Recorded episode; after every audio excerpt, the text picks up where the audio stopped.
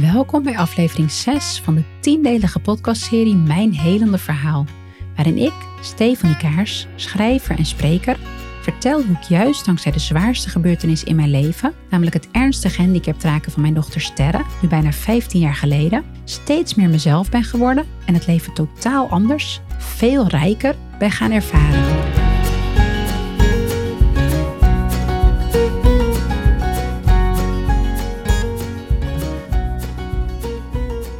Tegen veler verwachting in brengt Sterre mij van alles. Bij andere moeders van bijzondere kinderen zie ik dat, hoewel soms onbewust, ook gebeuren. Dit brengt mij op het idee voor een nieuw boek, Speciale Mama's, waarvoor ik 24 moeders interview van kinderen die blind, doof, autistisch, lichamelijk, verstandelijk of meervoudig beperkt zijn, plus de moeder van een overleden meisje. Wat heeft de handicap of ziekte van hun kind hen gebracht? En wat is het mooiste dat ooit over hun bijzondere kind werd gezegd? Dat vraag ik deze moeders en hun antwoorden bezorgen me kippenvel. In het voorwoord van Speciale Mama's gebruik ik een deel van het gedicht Je kinderen zijn je kinderen niet van Khalil Gibran. Dit luidt: Je kinderen zijn je kinderen niet. Ze zijn de zonen en dochters van levens hunkering naar zichzelf. Zij komen door je, maar ze zijn niet van je. En hoewel ze bij je zijn, behoren ze je niet toe. Je mag hen je liefde geven, maar niet je gedachten want zij hebben hun eigen gedachten. Je mag hun lichamen huisvesten, maar niet hun zielen, want hun zielen toeven in het huis van morgen. Prachtig. Ik ontdek weer een nieuw pak dat op de markt komt voor kinderen met CP, het Molly Suit. Dit is nu eens geen uitvinding van ouders, maar ontwikkeld door Zweedse therapeuten.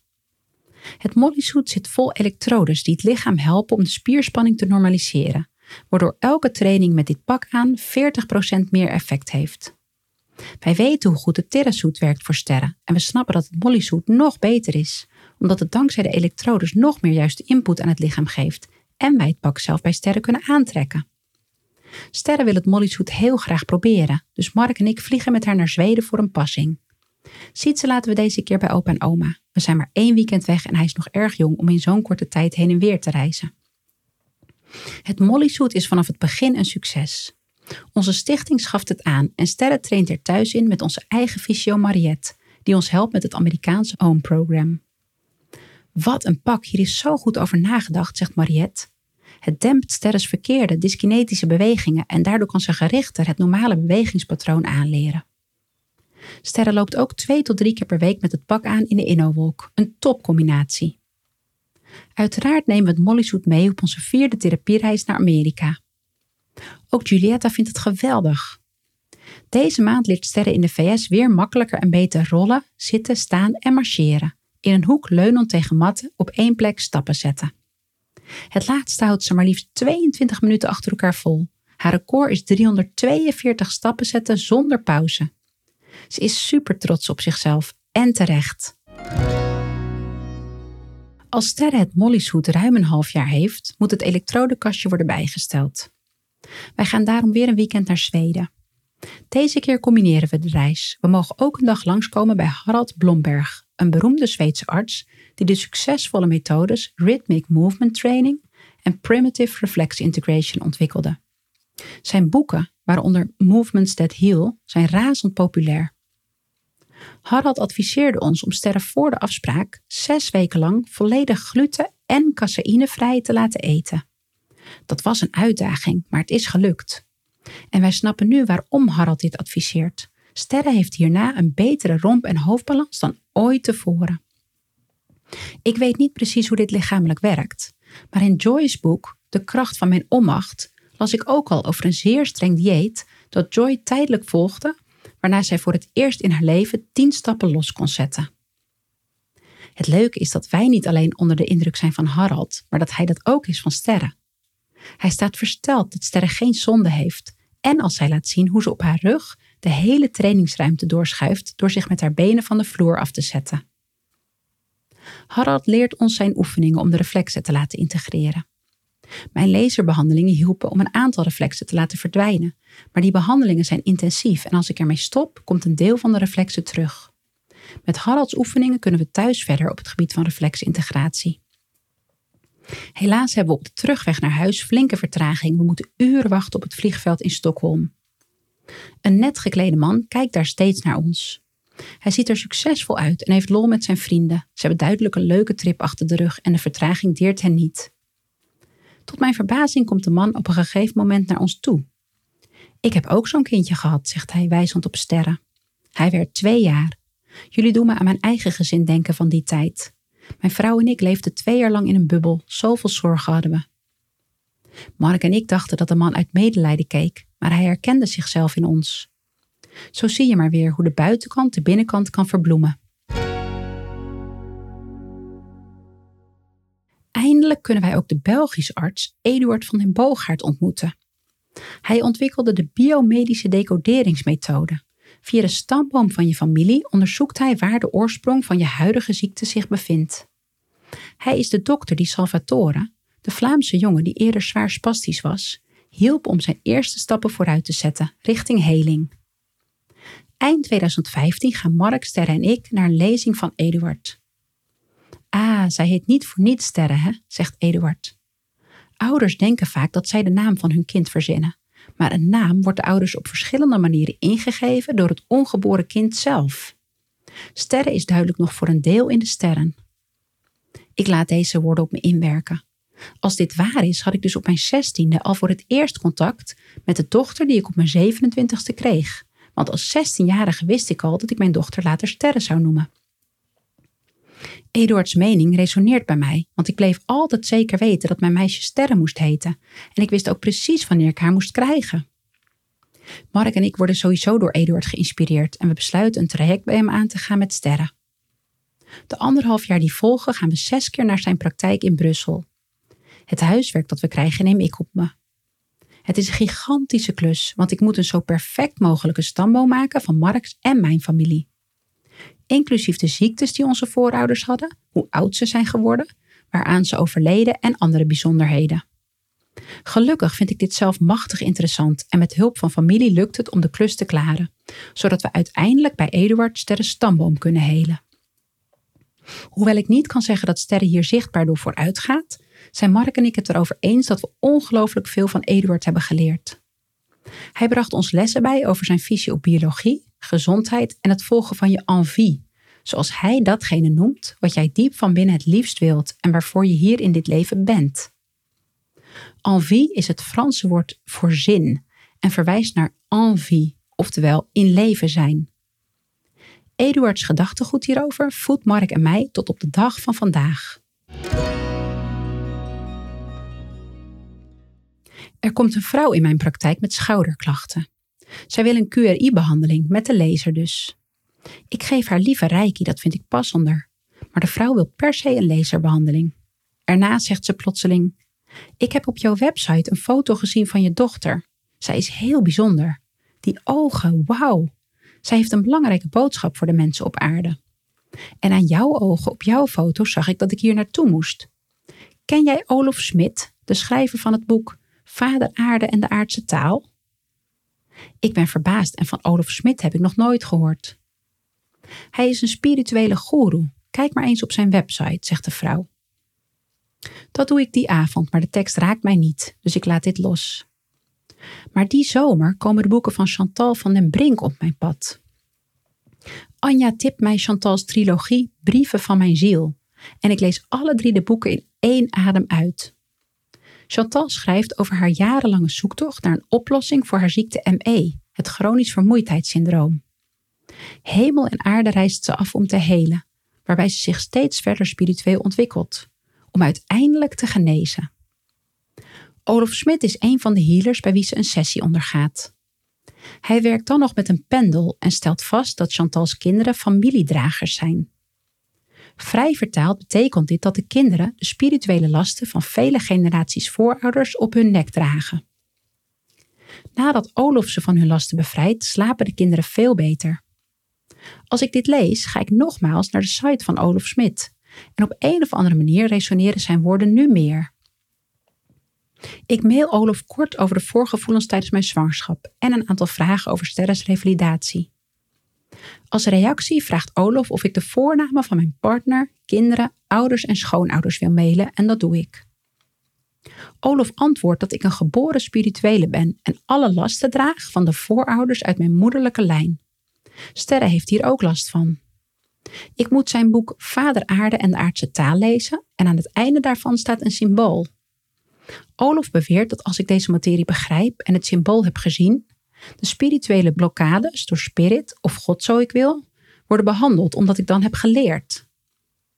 Een boek lezen vind ik geen probleem, dus dat doe ik. Erna mail ik Olof weer, want ik kan me nauwelijks voorstellen dat ik alleen hierdoor nu bevrijd ben van alle voorouderlijke lasten. Je weet niet veel van het spirituele gebeuren af, zelfs niet dat er spirituele blokkades bestaan, schrijft Olof terug. Sterrenziel is rustig nu jij je weg hebt gevonden naar innerlijke rust door de beschermer.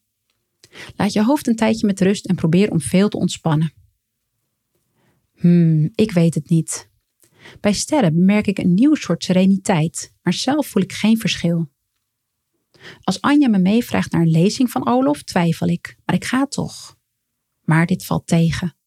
Olof praat neerbuigend over mensen en het leven. Hij gebruikt woorden als zieltjes en zegt letterlijk: doe niet zo spastisch in de zin van doe niet zo moeilijk tegen iemand. Die voorouderlijke belasting waar hij het eerder over had, daar wil ik graag meer over weten, maar daar kom ik zo niet verder mee. In de tekst Nieuwe Tijdskinderen van Hans Stolp, waar ik eerder ook veel in herkende, lees ik later het volgende. Nieuwe tijdskinderen nemen ook karma over, de levensconflicten en de levensvragen van de ouder, of de ongerichte woede. Dit zijn veelal onbewuste processen. Dat is dus de wijze waarop het nieuwe tijdskind het karma van de ouders helpt te dragen. Deze overname en plaatsvervangende transformatie van het levensconflict van de ouder vermindert daadwerkelijk de zwaarte en de heftigheid van het conflict in de ziel van de ouder. Dit herken ik dus. Ik geloof alleen niet dat Olofs boek of symbool mij van deze lasten heeft bevrijd. Ik weet niet wie of hoe dit wel kan, dus ik parkeer het voorlopig. Groep 3 verloopt moeizaam voor sterren. De spraakcomputer Toby frustreert haar tot op het bot. Het is zo moeilijk om met je ogen te leren typen. Als Mark of ik het even probeer, zijn we binnen een minuut duizelig. En Sterre zit er op school dus steeds achter. Ze moet haar hoofd volledig recht en muisstil houden en dan met haar ogen naar een letter kijken, net zolang tot deze wordt geselecteerd en aangeklikt. Ik vind het een onmenselijk proces. De klasassistente loopt vrijwel dagelijks een rondje met Sterre door de school, als Sterre weer eens alles bij elkaar schreeuwt omdat het niet lukt om de computer te laten doen wat zij wil. De andere kinderen in Sterres klas leren schrijven en hebben last van het geschreeuw. Vandaar dat Sterre dan tijdelijk uit de klas wordt gehaald. Bij een CITO-toets van spelling lukt het Sterre alleen om vier keer de letter F te typen. De speciale oogbedieningsbalk voor andere computers, die Sterre volgens de ergotherapeut nodig zou hebben om het onderwijs te kunnen volgen, wordt uiteindelijk toch door school aangeschaft met als argument dat er ook een aantal jongere kinderen op school zijn gekomen, die te zijner tijd net als Sterre met oogbesturing moeten werken. Maar ironisch genoeg gebruikt Sterre de balk niet, omdat haar eigen computer haar al zo frustreert. Thuis merken wij gelukkig wel hoe Sterre vooruit gaat met spellen. Een tijd geleden maakte ik een letterkaart voor haar. Ik verdeelde een stuk karton in vijf verticale rijen en schreef op de eerste rij de letters A tot met E, op de tweede rij F tot met J, op de derde rij K tot met O, op de vierde rij P tot met T en op de vijfde rij U tot met Z. Ik koos voor de basisschoolletters zoals ze in groep 3 worden aangeleerd, nog geen hoofdletters. Geen professional vertelde mij ooit over het bestaan van letterkaarten. Dit was een ingeving. Misschien heb ik vroeger eens zo'n kaart op tv gezien, ik kan het me niet meer herinneren.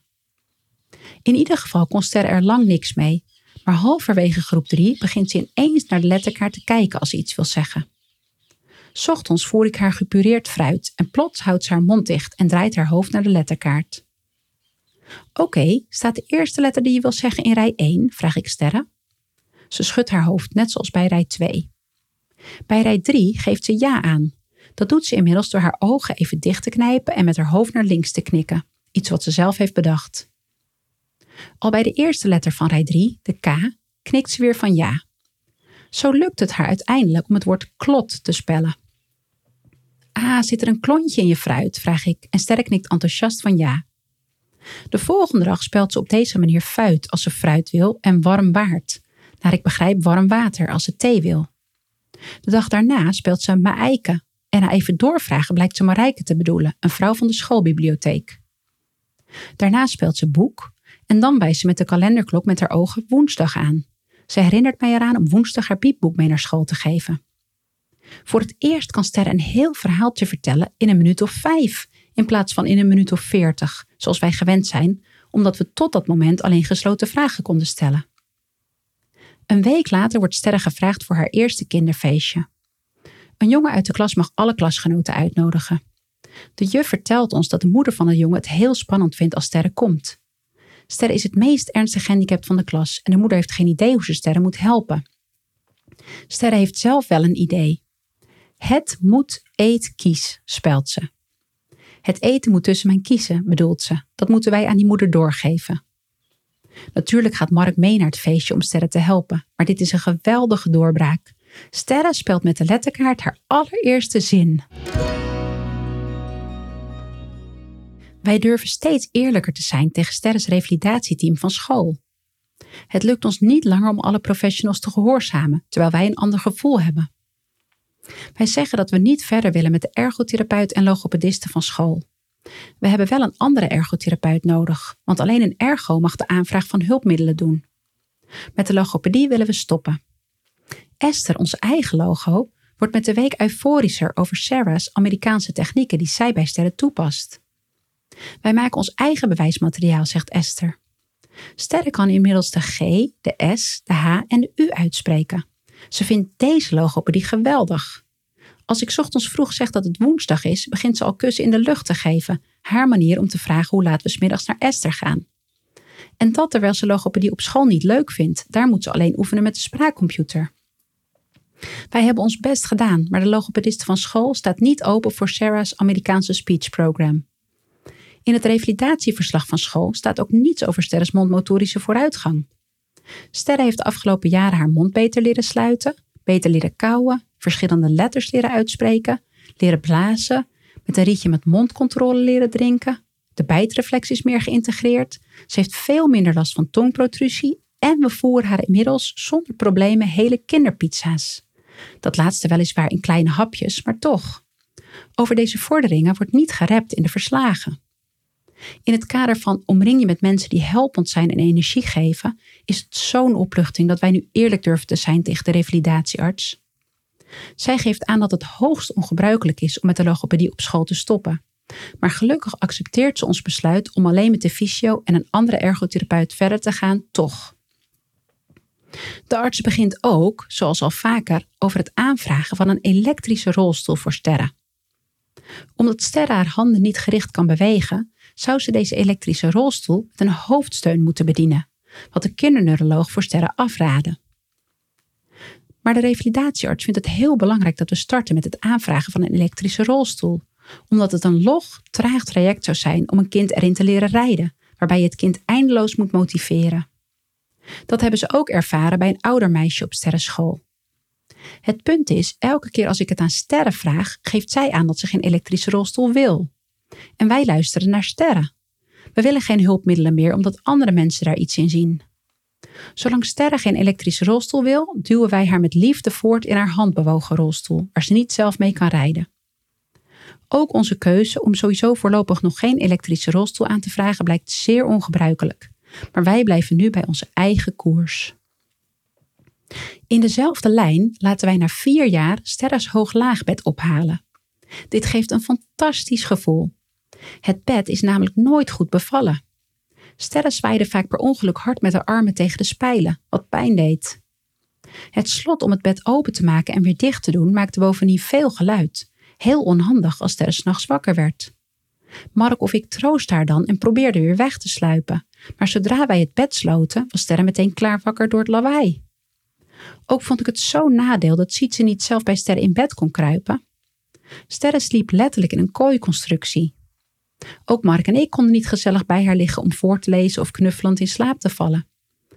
En Sterre liggend in haar bed aankleden terwijl ik ernaast stond, heb ik geen moment fijn gevonden. Toen Mark zich laatst per ongeluk even omdraaide, viel Sterre uit het bed, terwijl het best hoog stond. We schrokken alle drie enorm. Gelukkig hield Sterre er niks aan over. Waarom hebben wij dit bed eigenlijk? vroeg ik Mark toen. Omdat het moest, antwoordde we tegelijkertijd. Nu bedenken we zelf een andere oplossing. We kopen een tweepersoonsmatras voor sterren dat we alleen op een lattenbodem leggen. Zo heeft sterren een groot bed, heel laag bij de grond. We leggen er fysiomatten omheen, zodat het geen punt is als sterren eruit valt.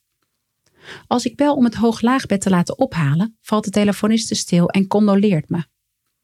Een paar dagen later komen er wederom vier mannen uit Duitsland, deze keer om het bed op te halen, en zij condoleren mij ook. Blijkbaar is het ook ongebruikelijk om zo'n bed in te leveren als een kind nog leeft. Ik moet er een beetje om grinniken. Ook al omdat Sterres nieuwe bed vanaf het begin een schot in de roos is. Sterre kan heerlijk vrij bewegen. Wij kunnen bij haar liggen. En het lukt Sterre zelfs om door met haar benen te schoppen uit het bed op de matten terecht te komen. Wat ze geweldig vindt om te doen. We zijn weer een hulpmiddel armer. Van een kennis die op een dagverblijf voor ernstig gehandicapte kinderen werkt, hoor ik dat 50 paar ouders van de 56 kinderen daar zijn gescheiden. Ik begrijp dat zoveel ouders die een gehandicapt kind krijgen of een kind verliezen uit elkaar gaan. Rouwprocessen lopen zelden synchroon. En het is bijna ondraaglijk om naast jouw eigen verdriet ook nog het verdriet van je grote liefde te zien. Ook Mark en ik hebben het moeilijk, al twijfelen we gelukkig geen seconde aan elkaar. Maar de afgelopen zeven jaar lieten wel diepe sporen na. We zijn allebei kortaf, snel geïrriteerd, hebben vaak griep en pijntjes die hun oorsprong vinden in de stress die we vooral thuis ervaren door de zorg voor sterren. Tot overmaat van ramp moeten we vanwege Sterres handicap ook nog verhuizen, want wij wonen in een maisonnette op 1 en 2 hoog. Nu tillen we sterren meerdere keren per dag de trappen in de hal af en weer op, en de trappen van onze eerste naar de tweede verdieping, want sterren slaapt net als wij boven. Ik wil in ieder geval niet uit het dorp weg. Bij verhuizing naar een andere gemeente zouden we alle hulpmiddelen van deze gemeente moeten inleveren en alles, inclusief een PGB, opnieuw moeten aanvragen. Maar dat is zeker niet de belangrijkste reden. Iedereen kent ons hier. Zoveel mensen steunen onze stichting en mijn familie woont er. Dit is in alle opzichten mijn veilige haven.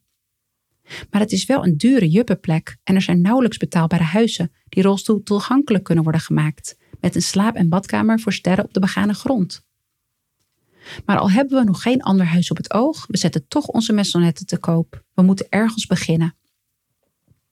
Heel lief is dat er weer erkenning uit onverwachte hoek komt. Zo staat onze WMO-consulente, een geweldige vrouw die sinds kort ons aanspreekpunt is als wij hulpmiddelen via de gemeente nodig hebben, met tranen in haar ogen in onze hal. Moeilijk hè, dat je straks het huis moet verlaten waar je baby's zijn geboren, zegt zij meelevend.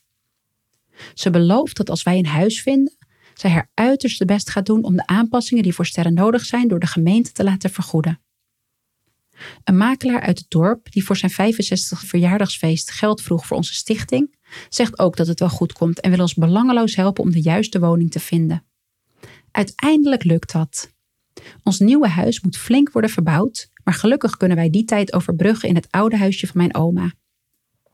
We zitten daar twee winters zonder centrale verwarming en Mark is veel weg om te verbouwen. Het is pittig, maar we redden het. Alle woningaanpassingen die voor sterren moeten worden gemaakt, krijgen wij vergoed van de gemeente. Onze WMO-consulente denkt aan alle kanten mee, wat, zo weet ik van lotgenoten, lang niet altijd zo gaat. Een gezin dat wij goed kennen woont iets hoger in Noord-Holland, heeft een nog ernstig gehandicapt kind, maar krijgt slechts de helft van het verbouwingsbudget dat onze gemeente uitkeert. Al wonen we allemaal in Nederland, per gemeente is het volledig verschillend hoe er met ouders van gehandicapte kinderen wordt omgegaan. Ik ben zo dankbaar dat wij in het dorp kunnen blijven. Eerder had ik jarenlang de terugkerende nachtmerrie dat ik mijn HBO-diploma niet zou hebben gehaald. Ik denk omdat ik mijn afstuderen destijds al combineerde met een baan en het eigenlijk te druk had, waardoor ik mijn slagen niet heb geregistreerd in mijn systeem, zoiets. Nu droom ik soms nog dat wij naarstig op zoek zijn naar een huis in het dorp, maar dat tot mijn grote paniek niet kunnen vinden. Gelukkig hebben wij inmiddels toch echt een nieuw droomhuis in mijn geboortedorp. Een groot cadeau daarbij blijken onze buren. Zij verloren 25 jaar geleden hun vierjarige dochter aan kanker. Wij hoeven elkaar niets uit te leggen over ons leven, maar hebben aan één blik genoeg. De buren worden ook onze vrienden. Hoewel wij duidelijk positief effect zagen van Harald Blombergs advies om sterren gluten en caseïnevrij te laten eten, houden we dat toch niet vol. Het is een ingrijpend dieet en ook sterren willen er een tijdje mee stoppen, dus dat doen we. Harald's oefeningen om sterren's primaire reflexen te laten integreren blijven we doen. Het zijn sowieso goede oefeningen voor het brein, maar ik zoek ook verder. Zo kom ik Maya Elston op het spoor. Zij is kinesioloog en heeft een praktijk voor primaire reflexen. Ze behandelt op een totaal andere manier dan ik met de lezer heb geleerd en ik maak een afspraak bij haar voor sterren. Als de reflexen worden geïnhibeerd, legt Maya uit, kom je letterlijk op een andere frequentie te zitten. Zij gebruikt dus het woord inhiberen in plaats van integreren. In haar praktijk komen mensen met uiteenlopende klachten en ze kan ze vrijwel altijd helpen, vertelt ze. Ook met sterren gaat ze aan de slag. De dagen na deze eerste behandeling blijft sterren in haar goede doen. Maar ik? Ik krijg flinke nekpijn en kan mijn tranen niet bedwingen. Wat een verdriet komt er los, terwijl alleen sterren is behandeld. Ik zat er slechts naast. Maya concludeert dat sterren en ik energetisch zo met elkaar zijn verbonden dat er nauwelijks verschil is tussen ons. Blijkbaar neem ik automatisch sterres klachten over. Opvallend is dat sterren hierna veel minder ongelukjes heeft. Tijdens het spelen wilde ze nooit naar de wc. Dat heeft ook met een van de reflexen te maken. Maar nu geeft ze zelf aan dat ze naar het toilet moet, ongeacht waar ze op dat moment mee bezig is. Na Sterren's tweede behandeling bij Maya worden Sterren en ik allebei doodmoe, somber en hebben we dagenlang koud. Daarna is Sterren minder spastisch, haar spierspanning normaliseert. Maar helaas is dat niet blijvend en keert de spasticiteit terug. Maya behandelt Sterren nog een paar keer, maar het eerste resultaat blijft het enige. Sterren heeft minder plasongelukjes, maar de reflexen blijven levendig.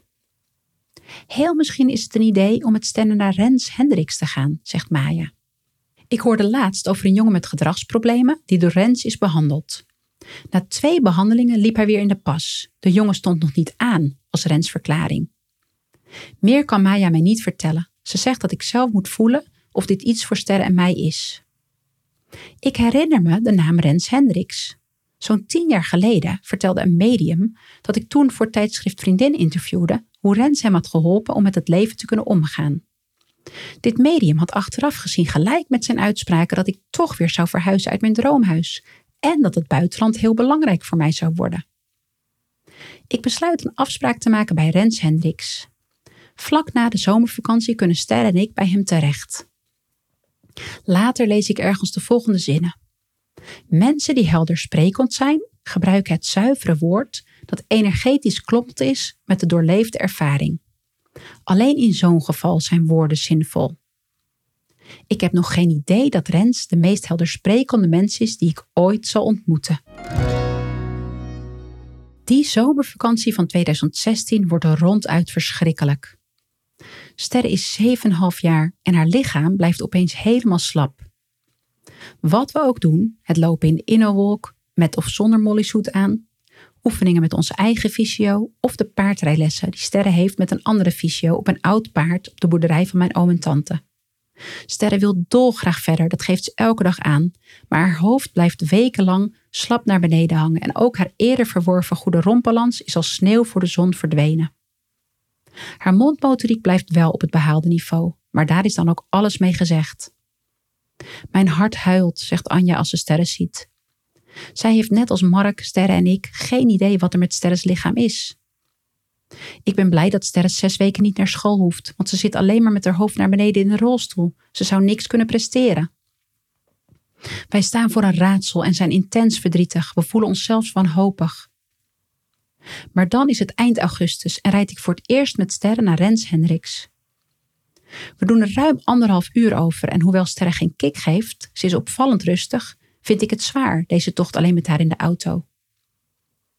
Als we binnenkomen en Rens vraagt wat hij kan doen, weet ik nauwelijks een woord uit te brengen. Ik ben hier omdat twee verschillende mensen zijn naam noemden, verder weet ik het niet. Ik leg wel uit dat het lezen niet goed gaat bij Sterren. Sterre kent alle letters, maar het is alsof ze niet wil lezen. Als we oefenen met woordjes of zinnen, draait ze resoluut haar hoofd om. Daar ga ik iets aan doen, zegt Rens. Ook zegt hij: Alles wordt anders. Ik ga eerst sterren behandelen en later gaan je man, je zoon en jij mee. Dat kan niet anders, want jullie zijn een gezin, een eenheid. Alle gezinsleden zijn met elkaar verbonden. Als een van de vier opstaat, letterlijk of figuurlijk, dan vallen de anderen om. En daarna staan ze weer op, maar dan vernieuwd, meer als zichzelf. Dat is een natuurwet. Ik kijk hem een beetje glazig aan. Eerst zien, dan geloven, denk ik. Wij zijn drie keer naar Oekraïne geweest, vier keer naar Amerika en twee keer naar Zweden. Het heeft allemaal dingen opgeleverd, maar de afgelopen weken waren afschuwelijk, omdat Sterres lichaam terug bij afleek. Zou deze man in zijn Gelderse praktijk nou gaan zorgen dat alles anders wordt? Er begint me wel iets te dagen.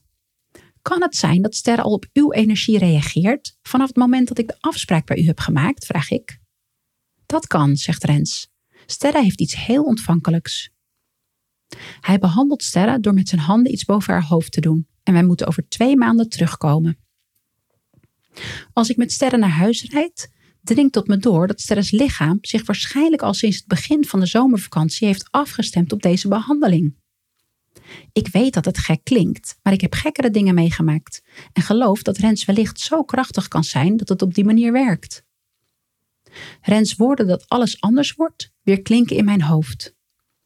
Ik begrijp ze niet, maar kan nu, eind 2023, zeven jaar na onze eerste afspraak bij Rens, volledig beamen dat hij gelijk heeft gekregen.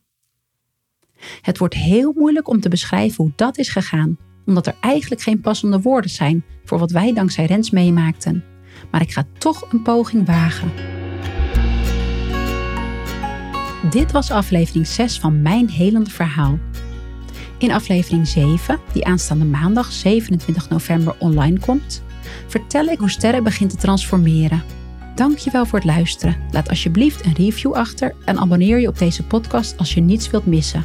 Hopelijk tot de volgende aflevering.